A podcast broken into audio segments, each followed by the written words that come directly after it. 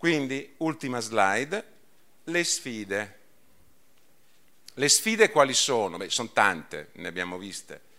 Cerchiamo di sistematizzarle. Quindi, la visione strategica del leader sul futuro è determinante. Quindi, leader vuol dire la C-suite.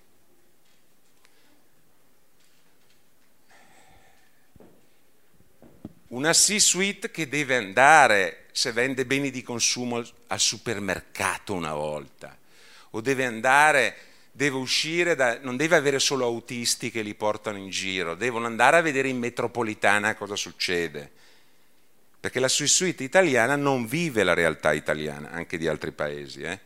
vive la realtà di questi begli hotel in cui tutto... ma non va in metropolitana e non vede che la gente in metropolitana fa tante cose, le ripercussioni sociali di cambiamento, tutte queste cose qui. Non le vede, o se le vede è ancora più grave, fa finta di non vederle. Pensare senza confini, quindi uscire dalla logica industry specific. Questo è, è davvero importante perché se io mi metto nella gabbia di essere industry specific, pensate a quello che succederà alle assicurazioni. RC Auto quindi io vedo e penso di competere con gli assicuratori che vendono RC Auto o al massimo vedo i pure player, quelli che sono nati online e che mi fanno...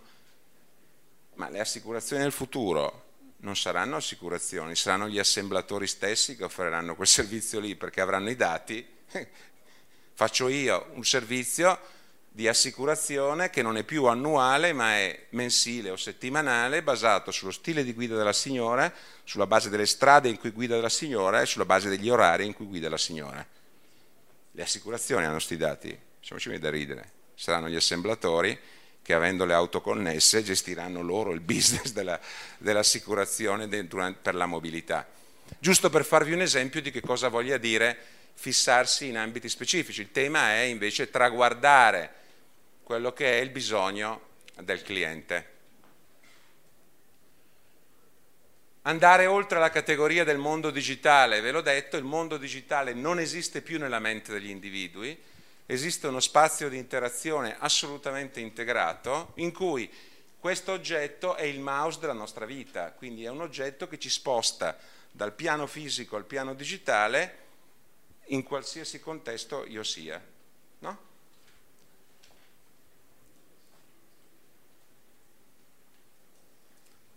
La tecnologia è strumento per liberare il potenziale degli individui e degli ecosistemi creati. Una delle cose che sto osservando con maggiore frequenza in queste ultime settimane, in aziende peraltro interessanti, è che sto vedendo una pressione nei giovani.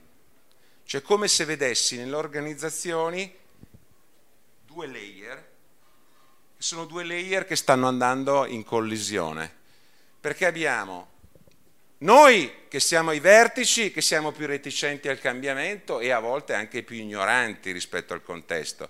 Abbiamo sti giovani che hanno i, denti ma non hanno il pane, cioè magari hanno capito ma non hanno le deleghe, non hanno l'esperienza, spingono, vedono che sono mortificati, a quel punto cosa fanno? Se ne vanno, vanno a trovare nuovi lidi e nuove occasioni. Questa è una tensione, lo dico agli HR, che deve essere opportunamente considerata.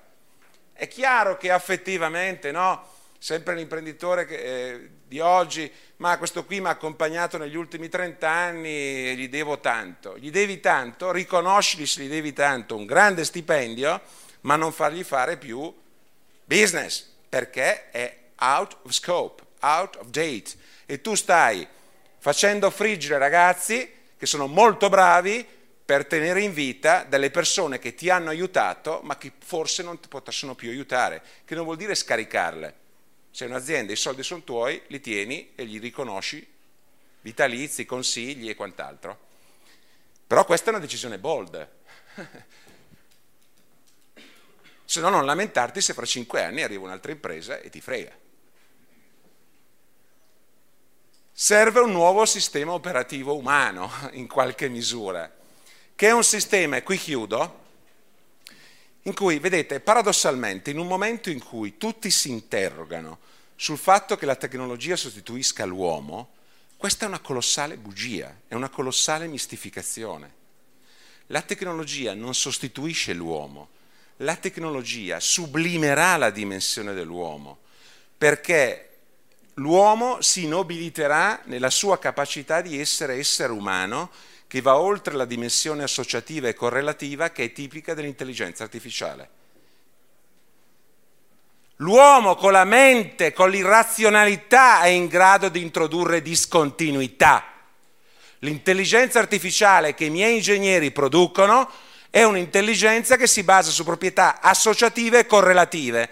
Se tutti utilizzassero l'intelligenza artificiale assisteremmo a isomorfismo comportamentale, cioè tutte le aziende fanno la stessa cosa, che è l'antitesi di qualsiasi gioco competitivo.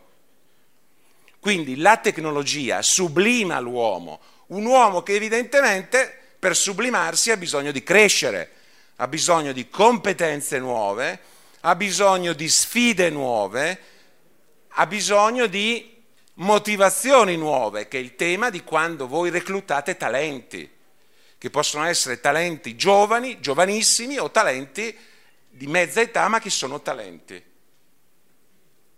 E per affrontare questa sfida non è la tecnologia, la, la tecnologia la dobbiamo avere, ma la sfida è avere i cavalli del capitale umano tarati per gli obiettivi che intendo traguardare. E quindi in questo senso non c'è nessun pericolo, ma proprio nessuno, che eh, la tecnologia superi l'uomo, sopravanzi l'uomo, tutt'altro, tutt'altro. By the way, e qui chiudo, vi voglio dare ad esempio altro, per, per, dimostrarvi questo, io ho già visto alcune aziende che hanno assunto, hanno creato unità grosse di data scientist che hanno portato a casa molto poco.